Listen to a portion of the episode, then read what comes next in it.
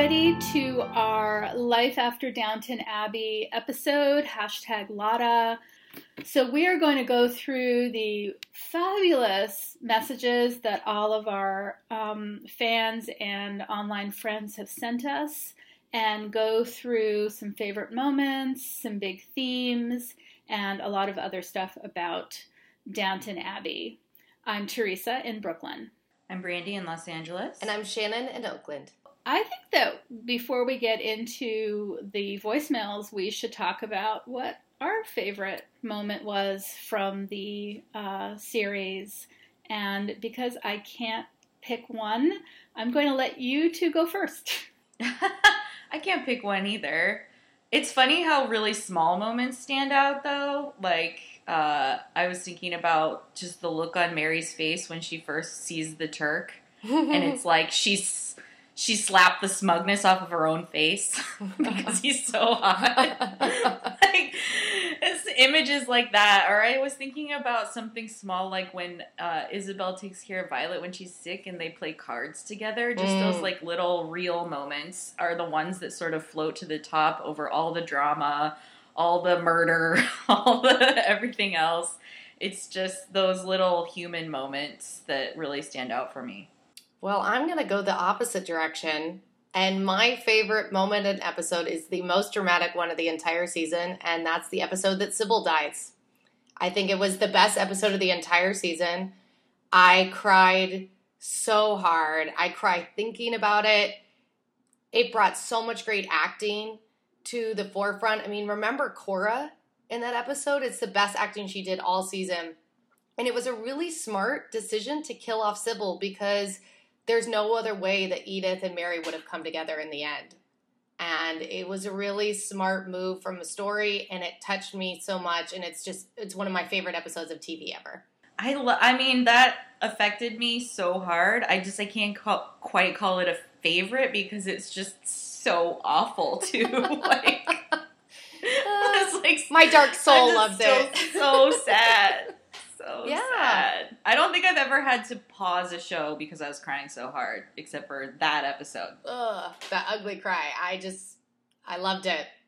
You know, I, I feel a little embarrassed to say this, but one of my favorite moments was when Matthew proposes to Mary and the snow is falling, and it's really beautiful, and it's sort of the culmination of so much, so many different strands of the story sort of coming together.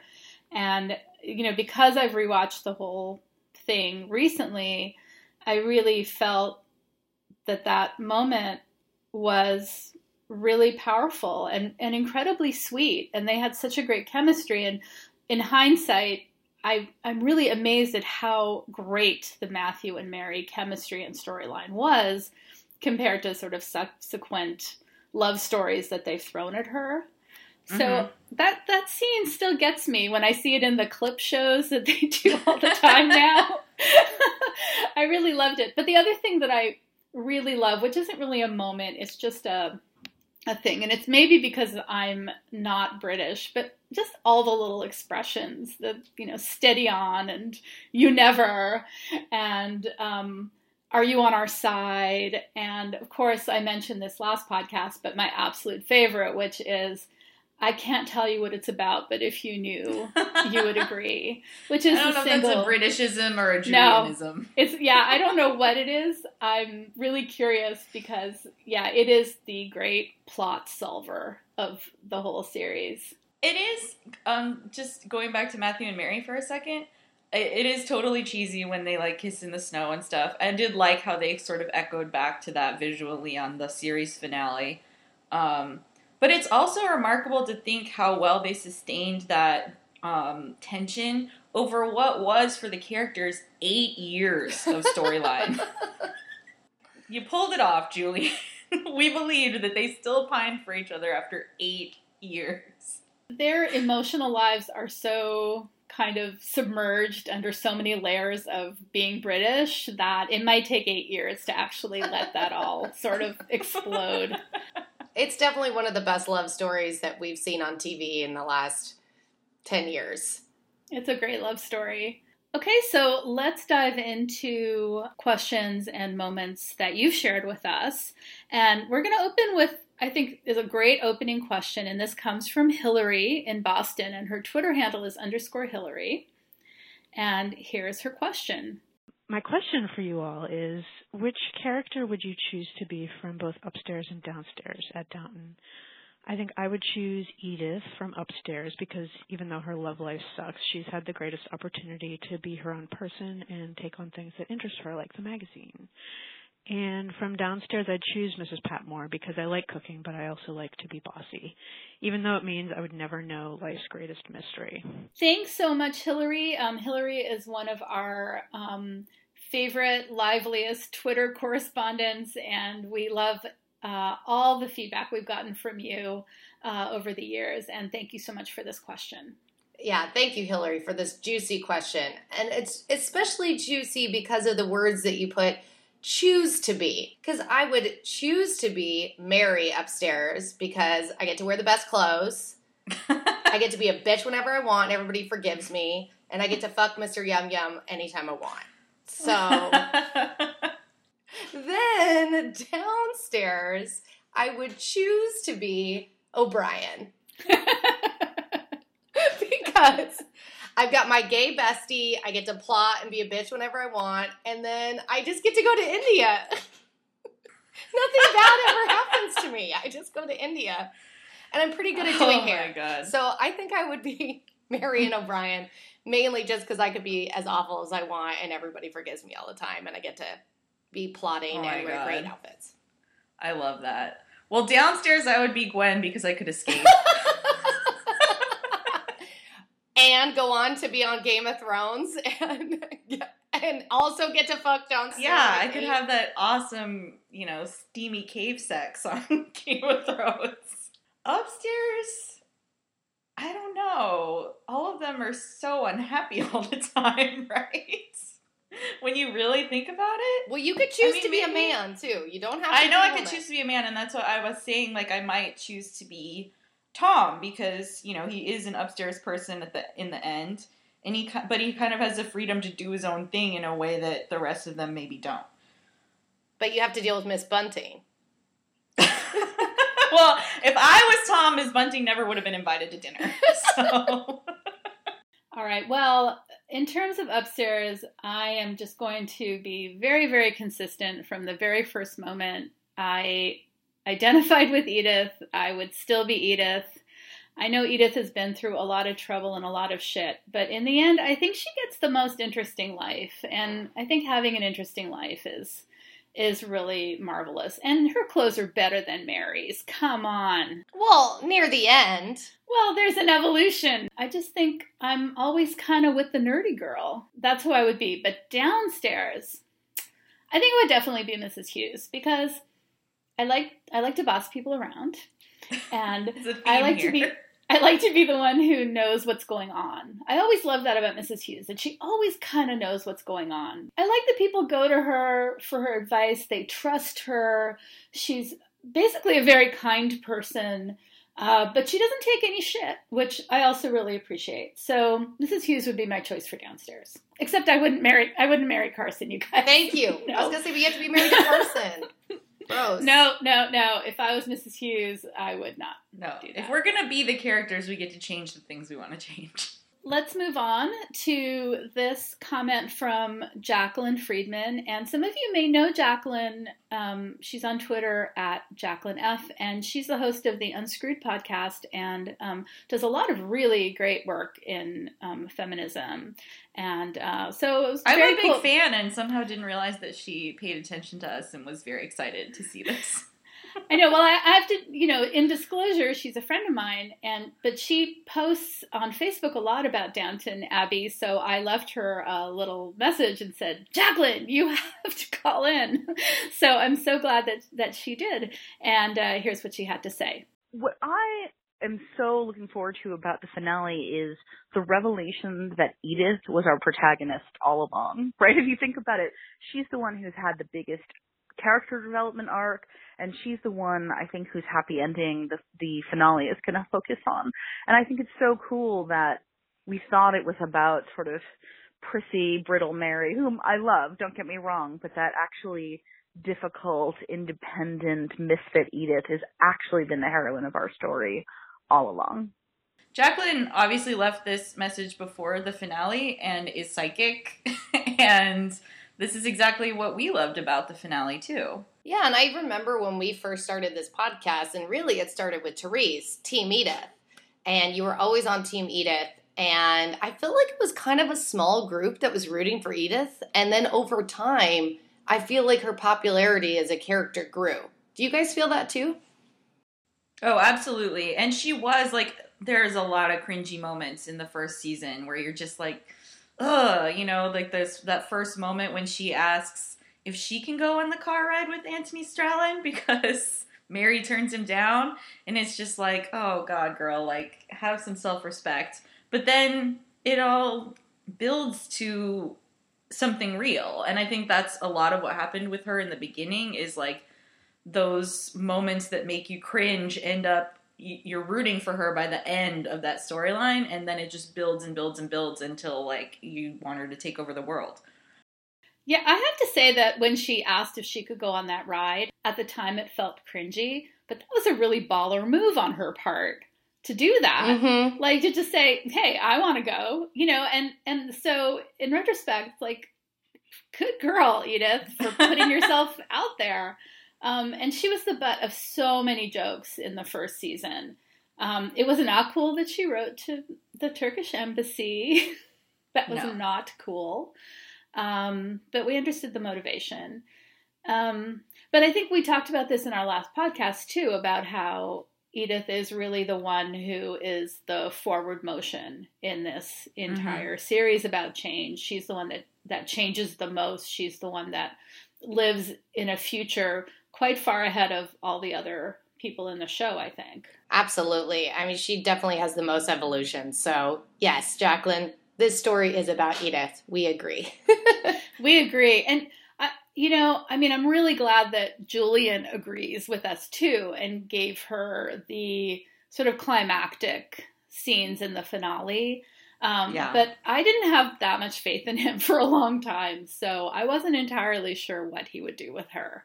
Oh, I was expecting Julian to burn the house down by the end of things. So, you know, I'm I'm glad that he came through for us and gave our favorite characters happy endings. So, our next um, contribution is from Kate in San Francisco, and uh, she's got a really sweet story to share with us. One thing I especially loved was finding out that my grandmother, my 88 year old grandmother, loves Downton Abbey as well so there was this one moment when I was visiting her and I we were just bonding. It was we were at a loud bar and we were bonding over Downton Abbey and I shared like tidbits from your guys' podcast, including how we all thought that um Edith's mother was really Aunt Rosamund. I shared that with my grandma and we just bonded over this information and we loved this and uh, we were both certain that that was going to be how the show turned out, but it didn't.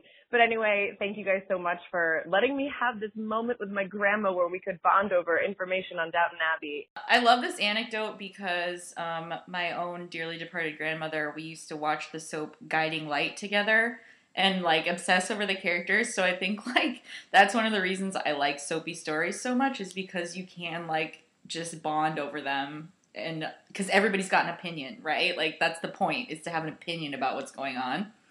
Um, so I, I really love this story, and I loved our Mama Roz theme, and I really wish that that had turned out to be true in so many ways.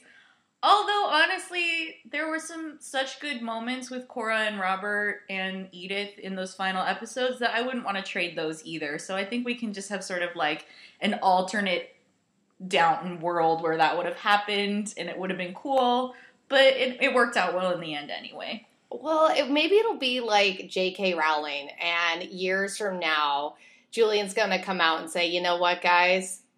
Rosamund was Edith's mom all along. I just didn't have the balls to write it in there. I honestly think, you know, we've had a lot of spin off ideas, we've had a lot of uh, crazy fan theories, but uh, a show about what Rosamund's life really was there's se- she has secrets. Like I want to know what they are. Oh yeah.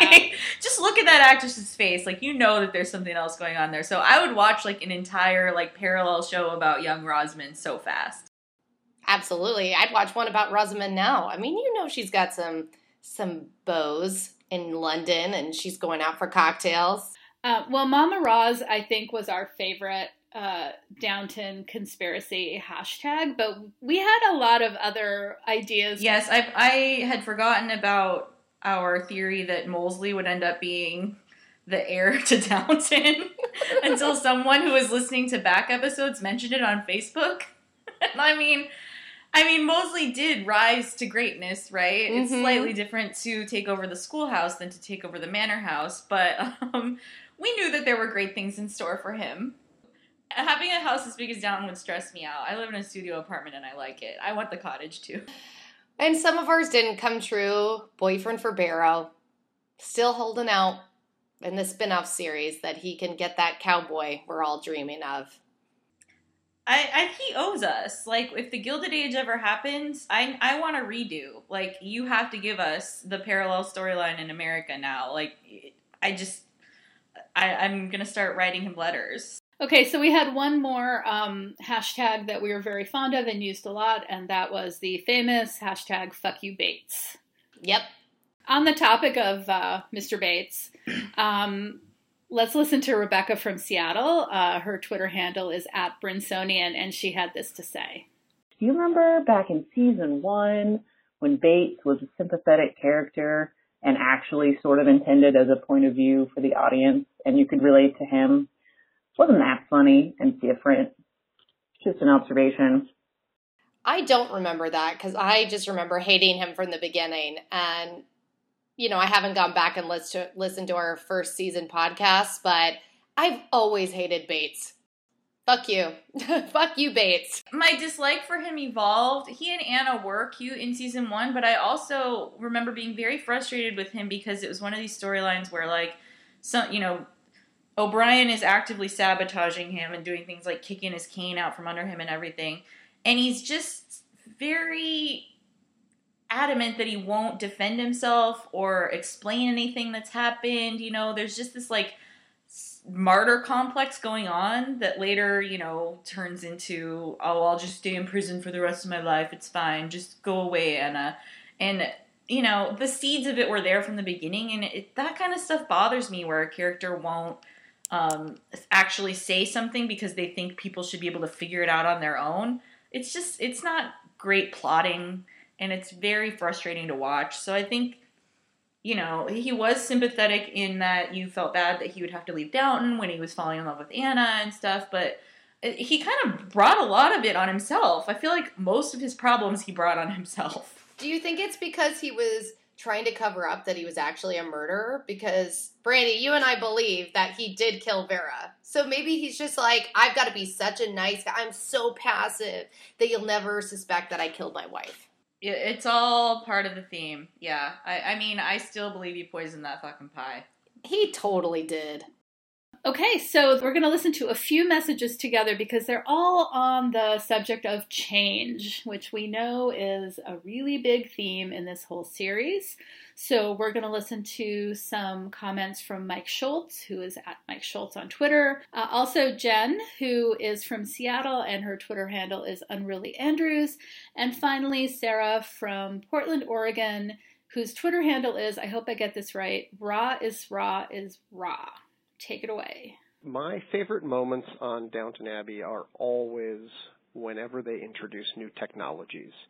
You know, I'm thinking of like the toaster or the telephone or um, whatever that birth control device was that Mary made Anna go get. Um, but my my favorite of all the new technologies that they ever introduced um, was that time that Sybil wore the lady pants. Lady pants, my favorite moment. My favorite Downton moments are anytime anyone was ever befuddled by or dismayed by new modern technology like the refrigerator or typewriters or the wireless or any new thing that this was causing a lot of uproar. Um, and I really, really love uh, the second to last episode where um, Mary and Edith had their talk and hopefully are on the road to being more sisterly. I just wanted to say that I would love to say that it was uh, Tom calling Mary a bully or Edith calling Mary a bitch. Uh, but really it was Molesley, uh, talking about the class struggles and education is important and the different, uh, really the changing times of servant versus working class. Yeah, I think that the introduction of new and incredibly dangerous things like electricity was always a great comic theme running through the whole uh, series. And I'm really glad that they got one last one in that hair dryer in the finale. That was really awesome. And um, I think Sybil's lady pants, as Mike calls them, is a lot of people's favorite, one of their favorites. I love the idea of the pants. I mean, she looks like she's basically doing Jasmine from Aladdin. You know, we have we have a, a different perspective than perhaps she did. Uh, but I just it's it was a early beautiful symbol of her spirit and the idea of um, wanting more for a woman, you know, and because Sybil was, you know, the third daughter and didn't have all this pressure on her like Mary had, and probably didn't have the sort of uh, self esteem issues that Edith had, she could be the one to just like try out these new crazy ideas and then ultimately, you know, run off with the cute chauffeur. So. And Tom loved the pants. When you rewatch that episode and he's like looking at her through the window in her pants and he has that grin on his face, you know, that's the moment he falls in love with her. A little creepy, but sweet also. Yeah. a little creepy but sweet is basically Tom's whole thing during their courtship. So I also like the evolution of like, you know, the evolution of hairstyles. Like when Mary cuts her hair really short is like a really big deal. It's really nice that she does that when she finally rides a horse astride in pants. Oh, I love that moment. And um, you know, when Black Tie invades the formal dining room and Granny thinks that Robert is a waiter and she just she's just completely beside herself. So I think those things were all really lovely little comedic touches, I think. But I guess the really big big change theme was the evolution of the lower classes, quote unquote, uh, the working classes getting education, being able to um, move into the middle class, and the diminishment of the upper classes.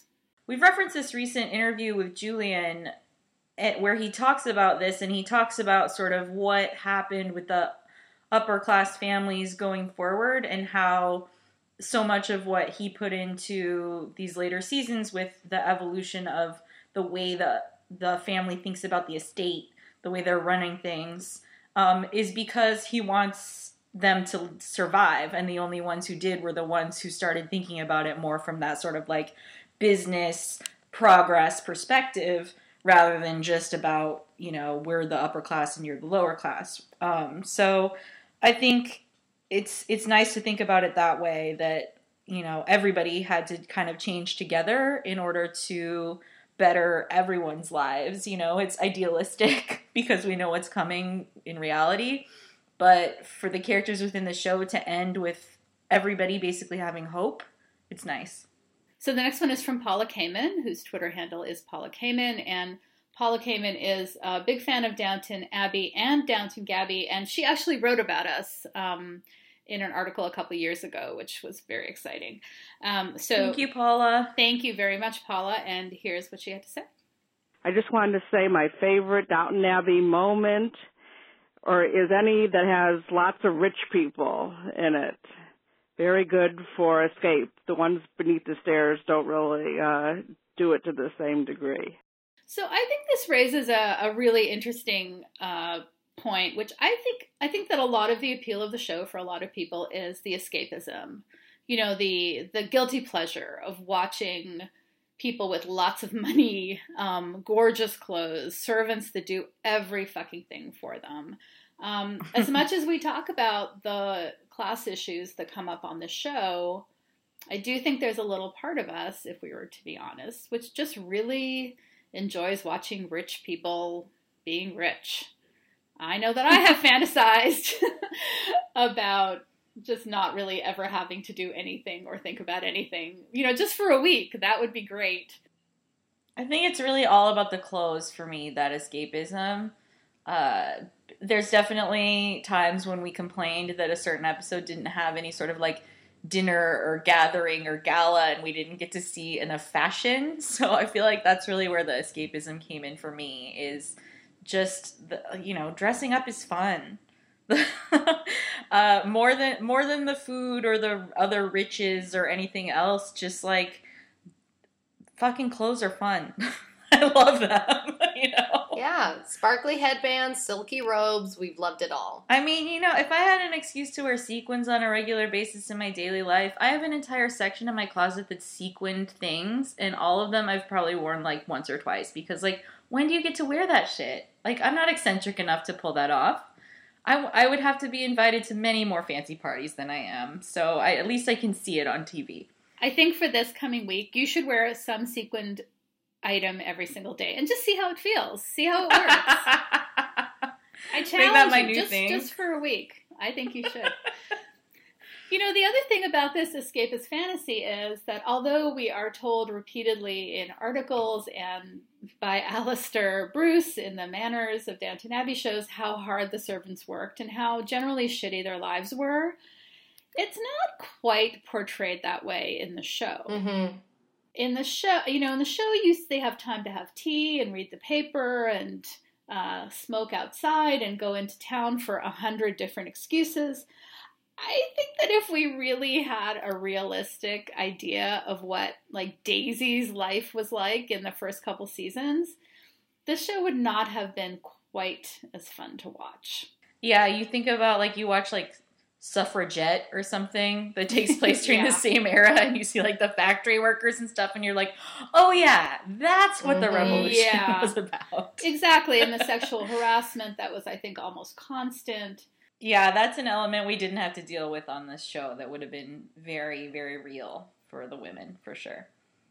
I think this is this is not historical drama. This is escapist soap opera, um, and we're, I'm okay with that. It's a bit of a fantasy. Several people did write us about a lot of moments that they loved in the show. Um, so let's go to Megan from Kansas, who is on Twitter at Lucas Meg, and uh, she has a favorite moment from season one. Basically, my favorite moment is season one, back in simpler times, with O'Brien as Thomas's sidekick, partner in crime and mayhem. Back, you know, causing Cora's miscarriage, constantly going out to smoke and plot. Back when Mary and Edith were newly trying to ruin each other's lives. What with, you know, a dead Turk in the bed and Edith trying to marry Anthony Strallan the first time. Those were good good times. You know, those were good times with O'Brien. I mean, the soap incident was one of my top favorite capers of the entire show. Long live the soap. So yeah, there's a lot of great stuff. And I mean, the dead Turk in the bed. It's pretty hard to top that.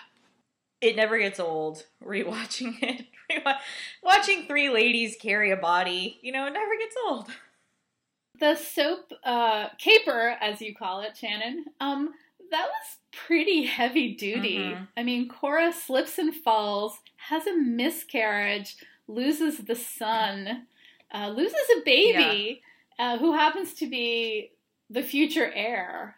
It was dark and it was a good moment for Cora and Robert, which is, you know, their relationship has been something we've discussed a lot and appreciated the evolution of a lot, despite um, missteps such as, you know, Jane the maid, who we should not actually speak of.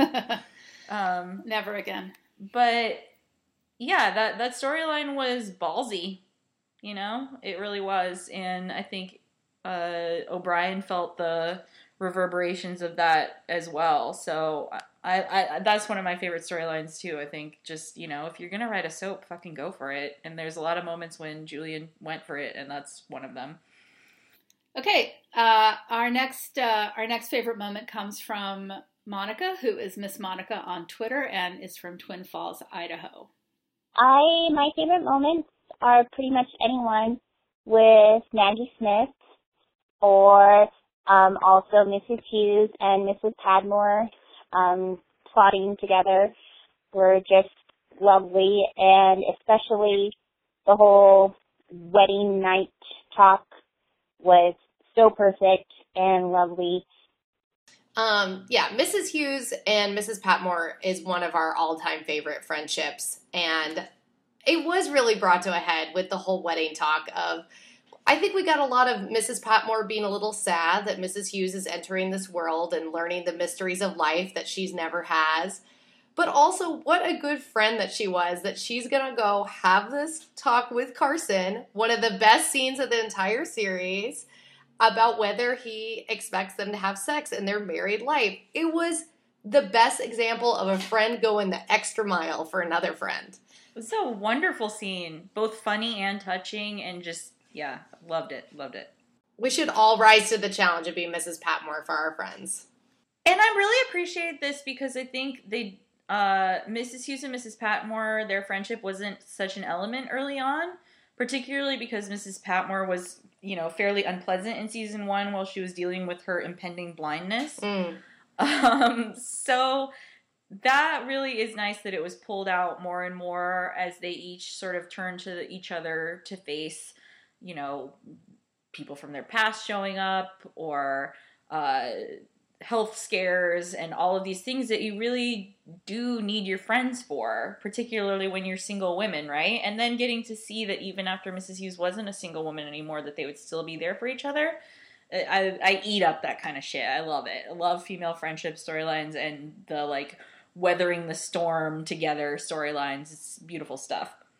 The two scenes with Mrs. Patmore and Mr. Carson, when they're having that discussion, and the moment that he realizes uh, what they're really talking about, and she's like, "Yeah, yes, I, I think we've got there now." Um, he does a one-liner. Queen of the one-liners. Yes. I mean, it was it was it was just such a brilliant bit of comedic acting, and it makes me really, really wish and hope that we're going to see them together in some other show or film in the future because that generation of actors on the show are Mhm. all just so outstanding. Uh, so such funny. a pleasure to watch. Lesley Nicol is amazing. I really hope we get to see her do more comedy because those comedic moments are just perfection. Yeah, sure. Her timing is fabulous. Um, and so here's another favorite moment from Valerie from Duluth, Minnesota, and she's on Twitter at Valerie Coit. My favorite moment from Downton is in the first season when Matthew finally lets Molesley help him get dressed with the cufflinks or something. And I just loved it. It made me cry and I got so excited over something so small. And I think that was one of the charms of the show. I've been rewatching season one, as I've said a couple of times, and I also had a tear in my eye rewatching this moment because I don't know, I've always had a super soft spot for Molesley, and it's just nice. And it's also like one of those things, like I was saying before, where a very small moment represents a bigger thing. And so you're watching Matthew become something in that moment. Mm. And all he did was like let Molesley button his cufflink, or I don't even know, cuff his cufflink. I don't, I don't, I don't know. but it's it's nice, and also, you know, one of the things that this show does that again is not necessarily rooted in reality is let the people care about each other ac- across classes in that way, and so he did that for Molesley, and it's very, very, very sweet. Well, we're all writers, and we know how hard it is to come up with that moment that says so much. And I think that Mhm. was one of those moments that said so much about Matthew's growth and Molesley's value. And you know that's something this show does too. That maybe from our perspective we don't give quite enough credit. Is there are those little moments between men that are very nice. Mm-hmm. And uh, we talk a lot about the lady friendships, but I mean, I think th- not necessarily a full blown friendship, but that like sort of mutual appreciation that they had, and you know, thinking about how Molesley's life was disrupted by Matthew's death coming down the line. Yeah. It's hard not to think about all of that when you rewatch those early moments. It's interesting that you were talking about the moments between two men because I was thinking uh, a bookend to this moment is Sybil learning how to cook the cake. She doesn't even know how to make tea. Yeah. and I love that storyline too. I love that. Yeah, it's just these special moments across classes where people are helping each other and yeah, caring about each other and helping each other grow. It's beautiful. So yeah, my friend Albert, a huge menswear fan and Downton Abbey fan, sent me an email saying, "You know what I'm going to miss most about Downton Abbey? The menswear. It fits so well." and as we've learned from watching Project Runway, it's really hard to make menswear. So, you know, I want to give a shout out to these jackets. I mean, even now, you know, when you see these like you know GQ photo shoots of Michael B. Jordan or some other incredibly attractive man. The real like I would rather see the shot of them in the three piece suit than the shot of them shirtless, right? like it's ridiculously hot, and we probably have taken that for granted over the years. But uh, the costumes for the men are great, and I think like uh, I can really see my appreciation for that through watching the early seasons and then you see you first see Tom in his like full blown chauffeur's outfit and he's fucking adorable. But then the fact that we also he's the only character we got to see in something like that and then also in a like white tie later on and uh it is great. It you know they they look delicious in their in their tuxedos, so we know that the characters have learn some life lessons from each other. Um, this next clip uh, talks about a life lesson that uh, Sarah from Seattle learned, and Sarah is at Sarah Rose 10456, and here's what she had to say. I feel like Downton, when Sybil died, and then as her husband was rushing to Mary's bed to see the birth of their first child, uh, he died in a car accident. It just reminds us all that we shouldn't get too happy in life, um, or the writers of Downton will kill you immediately. And that's stuck with me through all these years. So, reminding us that we shouldn't get too happy in life, which made me laugh out loud. Sarah is my very good friend, and she is just trolling me here. thank you, Sarah, for reminding me that, you know, so many people had their happiness ripped away from them over the course of the show. But it all worked out for everyone in the end, right? Our request for you all to send us favorite moments prompted several uh, thoughts and reminiscences that have to do with the hospital storylines. So the first one is from Vanessa in Los Angeles, who on Twitter is Midge Says. And this is what Midge had to say. I've been thinking about my favorite Downton Abbey moment, and I've narrowed it down to when the Abbey was turned into a hospital for a couple of reasons. One, my Nana was a nurse in England from 1910 to 1950, so this was definitely her era, and those episodes of Downton Abbey inspired me to research her life.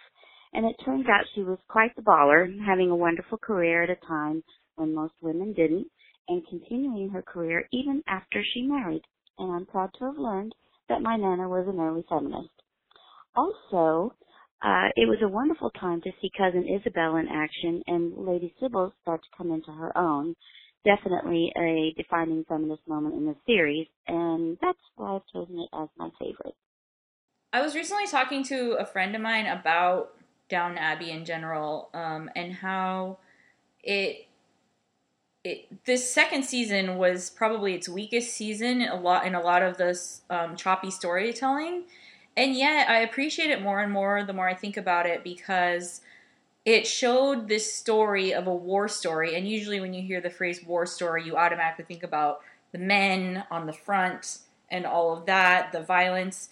And I love that we got to see all of that happened through the lens of what was going on with the women's work back home. And I think those are some of the untold stories that are, you know, even Call the Midwife is starting to tell some of those stories as well. It's not wartime, but it's it's it's a similar thing where the um, the women's stories and how families and uh, friendships weathered the storm are are the important thing, not necessarily just the drama of the of the front. Yeah, I mean, I love stories about the Civil War. I love stories about World War II because, yeah, this gave opportunity for women to let go of the shackles of what society expects of them and actually get to do a job.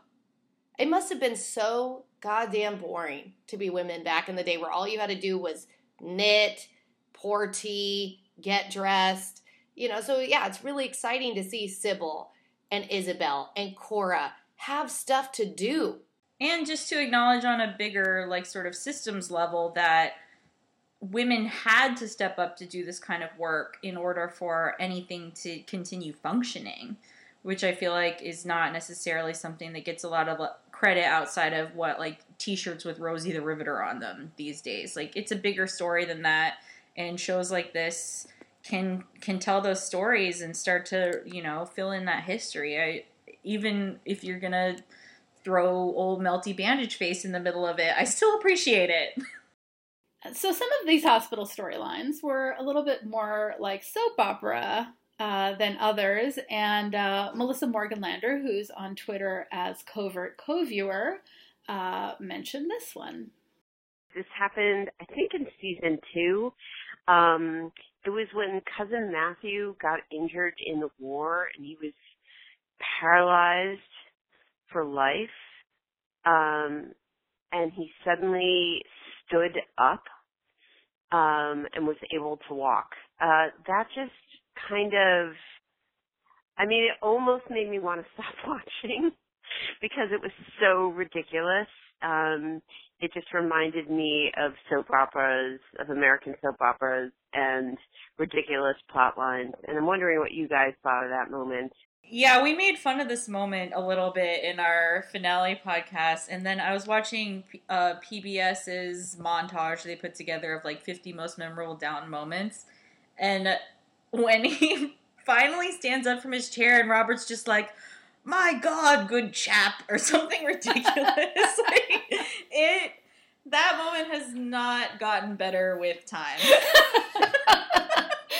no, it, it really hasn't, and and it does remind me of all the um, important misdiagnoses of this show. I think they rely on misdiagnosis as an important plot point as much as if I if I told you, you would agree with me. Um, so we've got poor Sybil and the class conflict between the two doctors' diagnoses. We've got um, we've got Lavinia getting better and suddenly dropping dead conveniently. um, of course, we've got Dickie's recent um, misdiagnosis. Um, you know, it's great that Anna actually made it through seeing a Harley Street physician without losing her baby and dying because right? the odds were not with her. So we heard from uh, Rebecca a bit earlier in the podcast about Bates, but she also had some things to say about one of our favorite female friendships.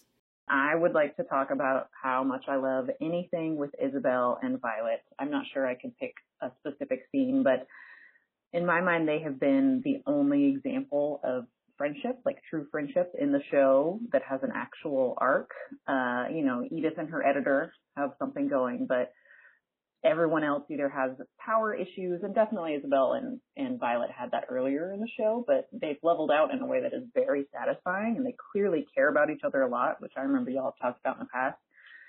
And, uh, but part of it is also that they are extremely British where they do love each other, but they can never talk about their feelings directly.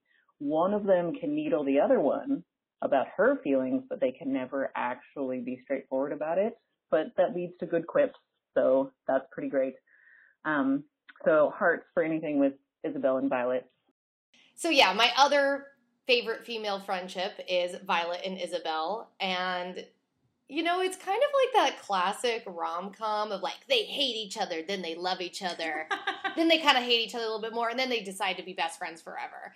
And it was just such a great friendship to see evolve over time. And I know, Brandy, you mentioned that moment of her and um, Isobel nursing Violet um, mm-hmm. when she was sick, and it was just such a sweet moment between the two of them. And then, of course, Violet storming down to take care of Dickie's dumb daughter-in-law to get her man for Isobel was wonderful. And you know, it's interesting that the two female friendships that we're praising are both older women because Edith and Mary didn't really have female friendships and they didn't have a sisterly bond. So it's pretty cool that the older women got these juicy friendship storylines. Absolutely, and it is too bad that we weren't able to see that as a part of Edith and Mary's lives. At least Edith had Rosamund, who I think you know had sort of a motherly slash friendship combination going on. Uh, I do. That's one of the things that is a lost opportunity on this show is Mary forming a true bond with another woman. I think would have been very interesting to see. But I guess Anna. Yeah, but it was you know th- there was always some other thing going on. You know, it was never it was never on equal footing, and it you know so much of it was about helping Anna with Bates. He was always there in the background. Um, I like I like their relationship, but I don't think it quite dove into what women supporting each other can really look like the same way that these other friendships we've talked about have. And Isobel and Violet are just perfect forever. I'm also really glad that their conversation was the last conversation of the series. And it, it sort of echoed the, the whole thing we've seen before with Granny not wanting to go forward and Isobel rolling her eyes at something Granny says. And uh, it's just lovely that they got the last words. You know, the more I'm thinking about it, we really have to give props to Julian for keeping Isobel on the show. Mm-hmm. He could have easily written her out after Matthew's death. And instead, she got the best storylines of the entire her entire arc after Matthew died. It's a great point.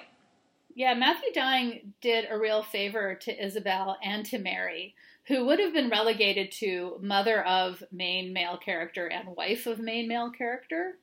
Right. And him him dying actually gave them much better storylines, I think, than they would have gotten otherwise.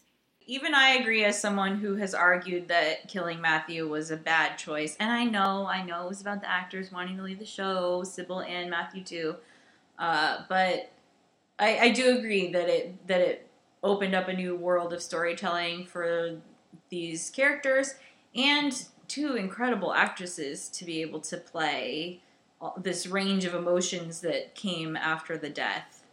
I, I appreciated watching that. I appreciated watching them sort of uh, be able to support each other in small ways when they were dealing with that loss on their own.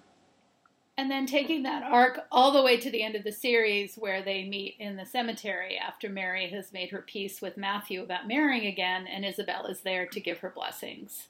It's a really wonderful scene. Beautiful moment. Yeah. It's a wonderful scene, and it takes them full circle together, which is also really lovely.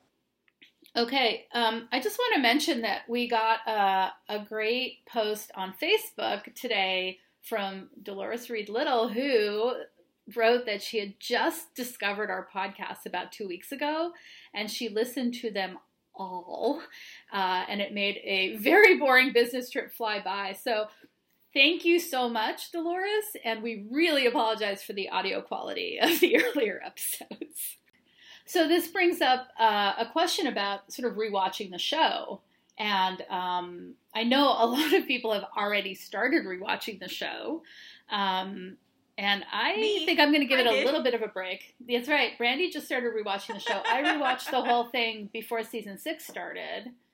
Um, Shannon, do you have any plans? You know, I haven't yet. I mean, I do want to go back and watch season one, but honestly, there's just so much good TV on right now and always that I don't go back and rewatch things often unless I'm sick or sad about something. And I feel like Downton Abbey is now going to be up there with LA Complex as my comfort shows when life sucks. LA Complex is so good. So good. Yeah, so good. Canadian show, another Canadian show. Yep.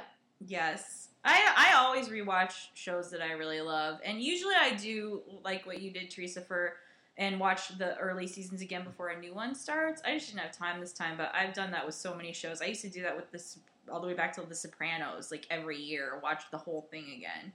Uh, so I love rewatching things. I love thinking about how the storytelling built over time and just analyzing it from kind of a writer's perspective, how these evolutions have happened. I love getting super nerdy. So it's available on Amazon Prime for free. If anyone like me has Amazon Prime, that's how I watched it. Um, and um, I, I, heard from one of our Twitter friends who lives in the UK who says that their coping mechanism is just to keep rewatching them over and over and over again. And she's seen the whole series four times now. Well, I can't talk. I read every Harry Potter book eight times, so I get it. So, we've done a lot of reminiscing about the show. So, now let's look into the future a bit. This next question is from Emily Griswold from Atlanta. Her Twitter handle is egriswold, and this was her question. I would like to know what you think the influence that you'd like to see from Downton Abbey that would be transferred to other shows in the future. What do you think will be its lasting influence? One of the lasting influences I would like to see from Downton other shows is the emphasis on female friendship, and especially friendship between older women who don't see eye to eye on things or take different paths in life. One is married, one is single, um, one loves change, one hates change, you know, and it's so rare to see female friendship at all on TV, and oftentimes they're a little too similar to each other. Like, we're friends because we do everything the same together, so it's nice to see these diverse friendships of women can still love each other and not agree on everything.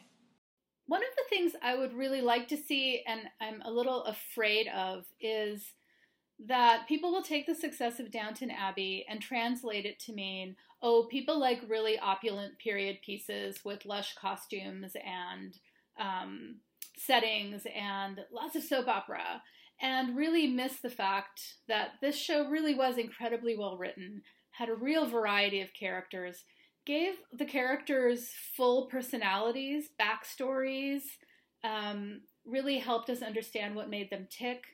And, uh, and that's the hardest part, of course, is writing the thing well. So I hope the lasting influence will also be similar to what Shannon just said, focusing on really good writing and not just taking the easy path to we're going to put some women in gowns and uh, that's fine.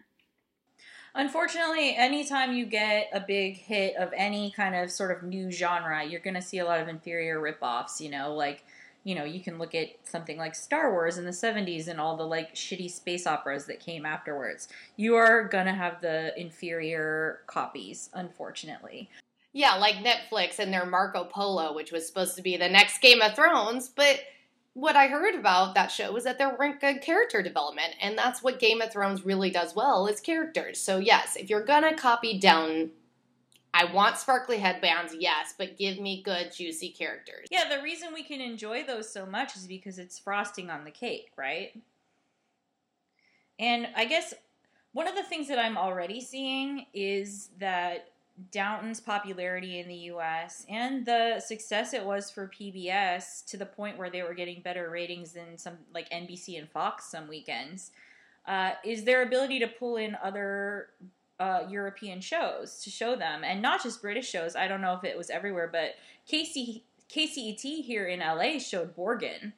Uh, and which, if you haven't watched Borgen, like it has almost nothing to do with Downton, and yet it has everything to do with Downton because it's about this this strong woman facing these challenges, changing times, multiple characters you can really count on and care about. And they do have conflicting agendas and you find yourself torn between characters you care about on different sides of different issues. Yeah and you know downton is kind of similar to the marvel movies. There's been all this great merchandising you know world market had this whole downton line they downton abbey wine. I mean i want to buy it all guys. I do. Is that a good thing? It is because you know what? It is if it means they're going to make more stories like that because they're making money in multiple avenues. I mean that's the reality right? Yeah and it's like that honors fandom. And I love that it's like honoring fandom of adult women, which I'm not a part of the Marvel world. You know, there are no heroes in there for me, but Downton has a lot of heroes for me. And I love that it made PBS relevant again. It made it a powerhouse on TV. There's merchandising. Downton was one of the most successful shows on TV. one thing that I would really like to see happen, and this is partly because of the quality of the show and partly because of the quality of the fandom, frankly, is to take shows like Downton Abbey more seriously as actually worthwhile of discussion. Mm-hmm. Um, we've talked about this before that, you know, there's lots of talk about Breaking Bad and Mad Men and a lot of like guy, seemingly guy topics, although we're fans of both those shows. Um, and not giving any respect to shows that take place more in a domestic sphere. Um, I would I would really like more serious thought being given to shows like that and what they say about our world, um, as much as you know shows about drug dealers and 1960s ad executives. Definitely. Yeah, and you know we've I think we've mentioned uh, our respects for Shonda Rhimes and what she does on the show before, but I think you know I I want to see her world opening doors for other things as well, um, and not just counting on her herself to keep producing new shows.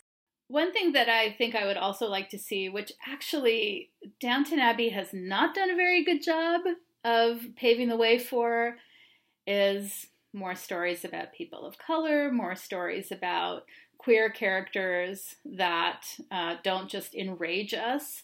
Um, these kinds of stories, these long form melodramas, very high quality, well written, can be told about anybody. They can be taken anywhere, in any milieu. I think Empire is very similar to Downton. So, you know, there are, we are seeing this format taken to different worlds and, and including other communities instead of just rich white people in England. Yeah, even Jane the Virgin kind of has elements of Downton. Yeah, that's a great example, and that show has been it's it's one of my favorite shows. I, I look forward to it every week. The cast is easily the most diverse on TV, I think, and it has that same kind of really consistent character storytelling where you can see them grow, but everything feels earned. Yeah, like I would almost put in the same category the Dowager, Cookie, and Rogelio. oh my god, I would watch that talk show. Can we just can we just put all three characters into a cocktail party together and just have a hidden camera? So I'm great. Just, I'm just imagining this. Oh, I'm just so happy right now thinking about that. Ah, that is so great. That's probably the best Um, thing I've said on the entire podcast. You're going, you're going out on a high note. All right, I'm done. Here's another great comment we've already heard from Rebecca, um, but she also had this to ask us. What does it mean to watch television like this in the era of Twitter? Like, what does that mean for live TV? Because for a while, obviously, the death knell of anybody watching anything other than sports, right, was uh, not going to happen, right? You could just DVR it and come back to it later. But there's this added value of being in this virtual living room and watching shows with other people like we all do with Downton Abbey. So uh, I'm just wondering what you think lends a show to being friendly to um, having a lively online following, and what do you think that means for scripted or unscripted TV, and um, how we're going to view and engage with narratives like that in the future? So when we started adding live tweeting over the last two years, this has really enriched the viewing experience for me. I have so looked forward to doing the live tweet with all of our Twitter fans and coming up with jokes together and reacting together, and it's just been such a great community to show the sh- to share the show with.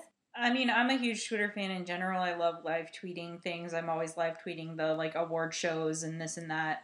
Um, but the small Downton community is very special to me, and it reminds me of even just like going back to like junior high when the next day after a new episode of Dawson's Creek, people would be like gathered around a locker talking about what happened. Like, I love that shit. That's half the fun of watching anything is then discussing your reactions with your friends. And I think to be able to do that in real time and to make new friends through that, I mean, there are some fucking hilarious comments we've gotten from the people that we're live tweeting with. I just appreciate it so much. I'm I'm really gonna miss that, and I hope that we can sort of come together for other events that are going to happen and just like invite people to just keep talking to us about anything that we're tweeting about like you know where to find us Yeah, I would really encourage all of you to tweet at us what show you would like us to live tweet through because you know there's not really the same mix of you know good juicy storytelling and just silly stuff to make fun of than Downton. And so we're not really sure what we're going to live tweet next. So please let us know what you're watching and what you would like to live tweet with us about. And also to all of our friends on Facebook who have also been really awesome and have left great comments and have suggested other shows for us to watch.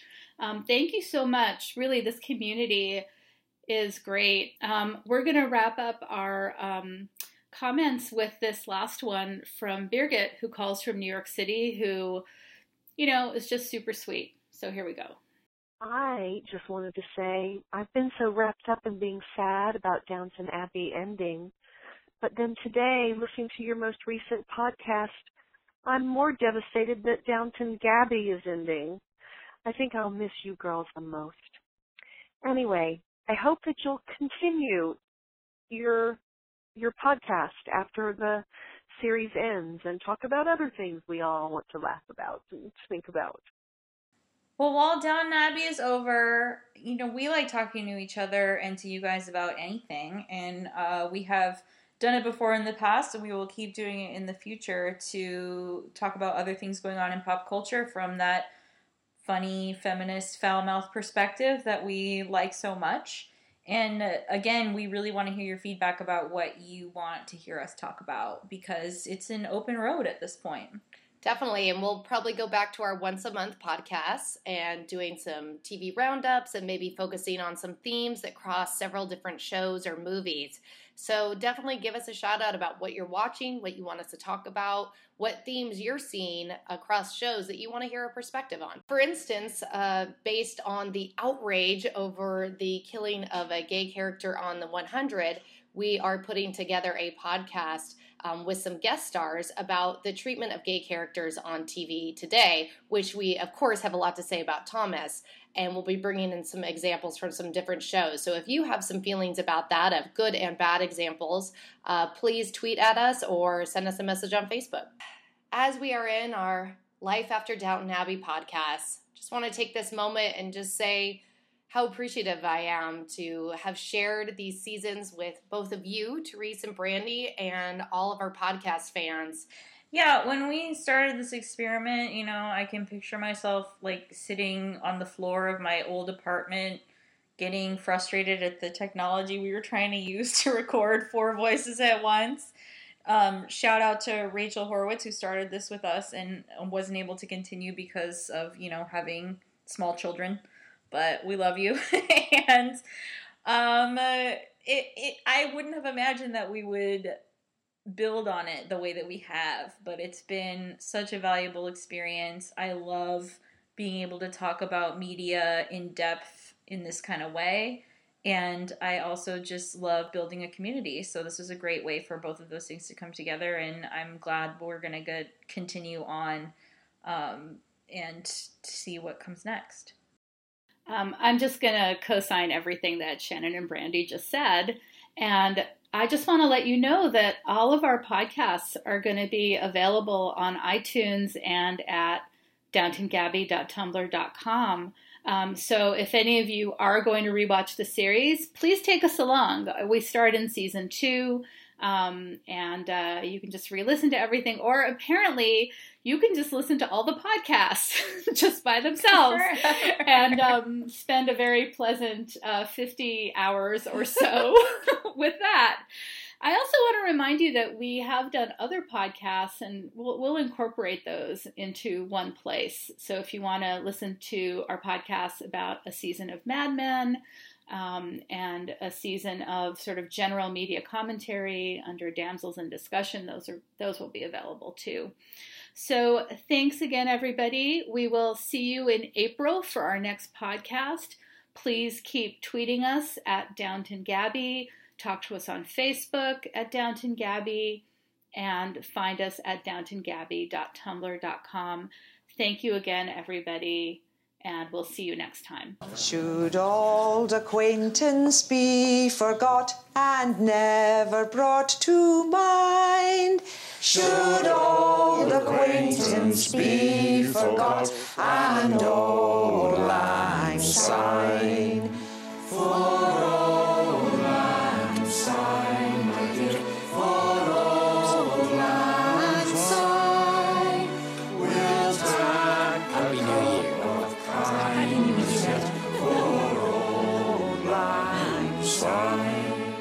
makes me smile. The way every year we drink to the future, whatever it may bring. Well, what else could we drink to? We're going forward to the future, not back into the past. If only we had the choice.